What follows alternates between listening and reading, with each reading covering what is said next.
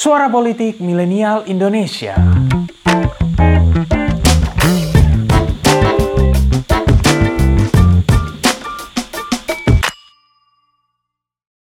Dengan ini saya mohon izin untuk memindahkan ibu kota negara kita. Pada tahun 2022, pemerintah Indonesia mulai melaksanakan pembangunan Ibu Kota Nusantara atau IKN. Presiden Jokowi memang sudah berulang kali menegaskan bahwa IKN adalah proyek Indonesia yang paling ambisius hingga saat ini. Ia juga memastikan dalam waktu 10-15 tahun mendatang, IKN akan selesai dibangun. Para investor yang disebut bakal nyemplung di IKN pun tidak main-main. Belakangan, Menteri Investasi atau Kepala BKPM Bahlil Lahadalia menyebutkan kalau bakal ada dua nama investor kelas kakap. Mereka adalah Sugianto Kusuma atau Aguan dan Sukanto Tanuto.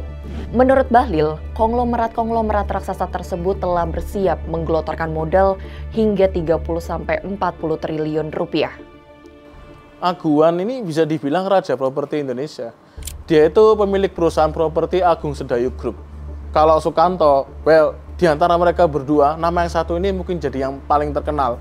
Mei kemarin nih, dia disorotin karena ngebeli Mall Tanglin di Singapura yang harganya 9,4 triliun. Kelanjutan pembangunan IKN sampai saat ini kerap dikritik. Terkait baca pres Anies Baswedan misalnya, sering muncul anggapan bahwa bila Anies menjadi presiden, mungkin saja proyek peninggalan Jokowi seperti IKN akan terbengkalai.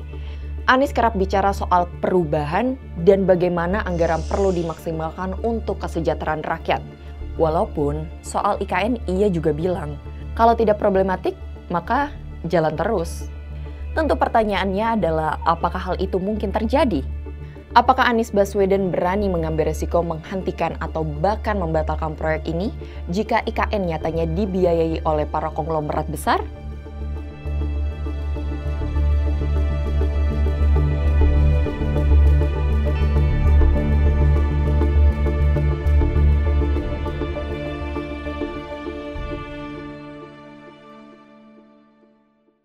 Potensi terjunnya Aguan dan Sukanto telah membuka kemungkinan bahwa proyek IKN sesungguhnya memiliki sokongan yang cukup kuat untuk memastikan keberlanjutannya.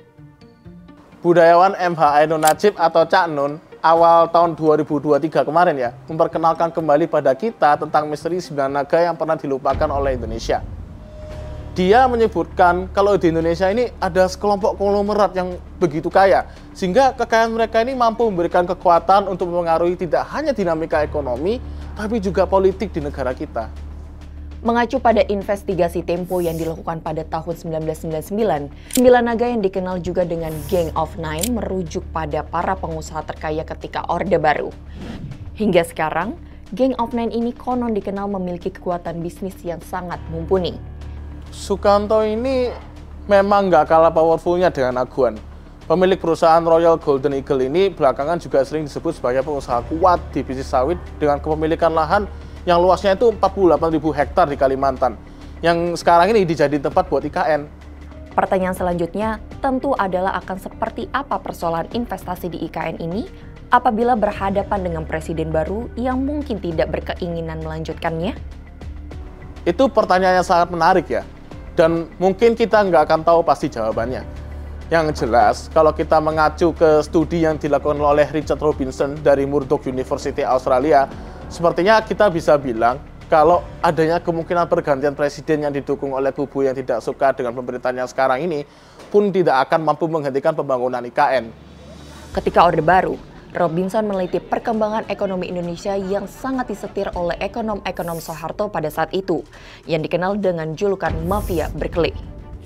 Robinson berkesimpulan bahwa dinamika politik di Indonesia sesungguhnya tidak didasarkan pada persaingan politik, tetapi kompetisi kelompok-kelompok elit yang ingin menguasai dan mempertahankan akses ke sumber kekayaan negara.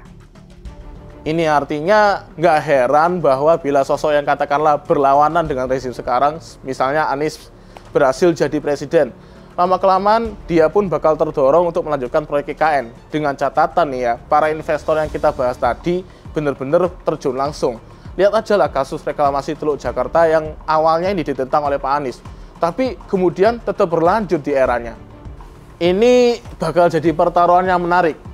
Soalnya nih, kalau ada capres yang benar-benar menggunakan isu menunda atau bahkan membatalkan IKN untuk narasi kampanye, dia bukan hanya berhadapan sama pendukung Jokowi aja, tapi juga gak bakal populer di para investor dan konglomerat.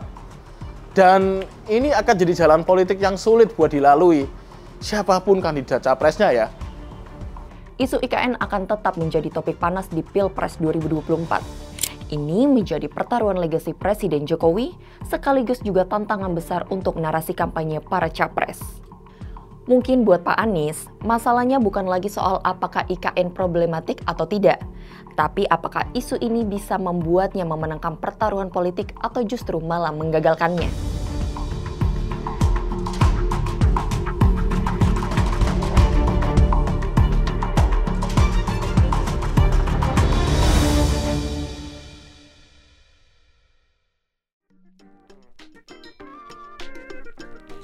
Terima kasih telah mendengarkan episode kali ini. Nantikan episode-episode selanjutnya dan jangan lupa untuk kunjungi pinterpolitik.com untuk dapatkan informasi seputar fenomena politik di Indonesia. See you next time and bye-bye.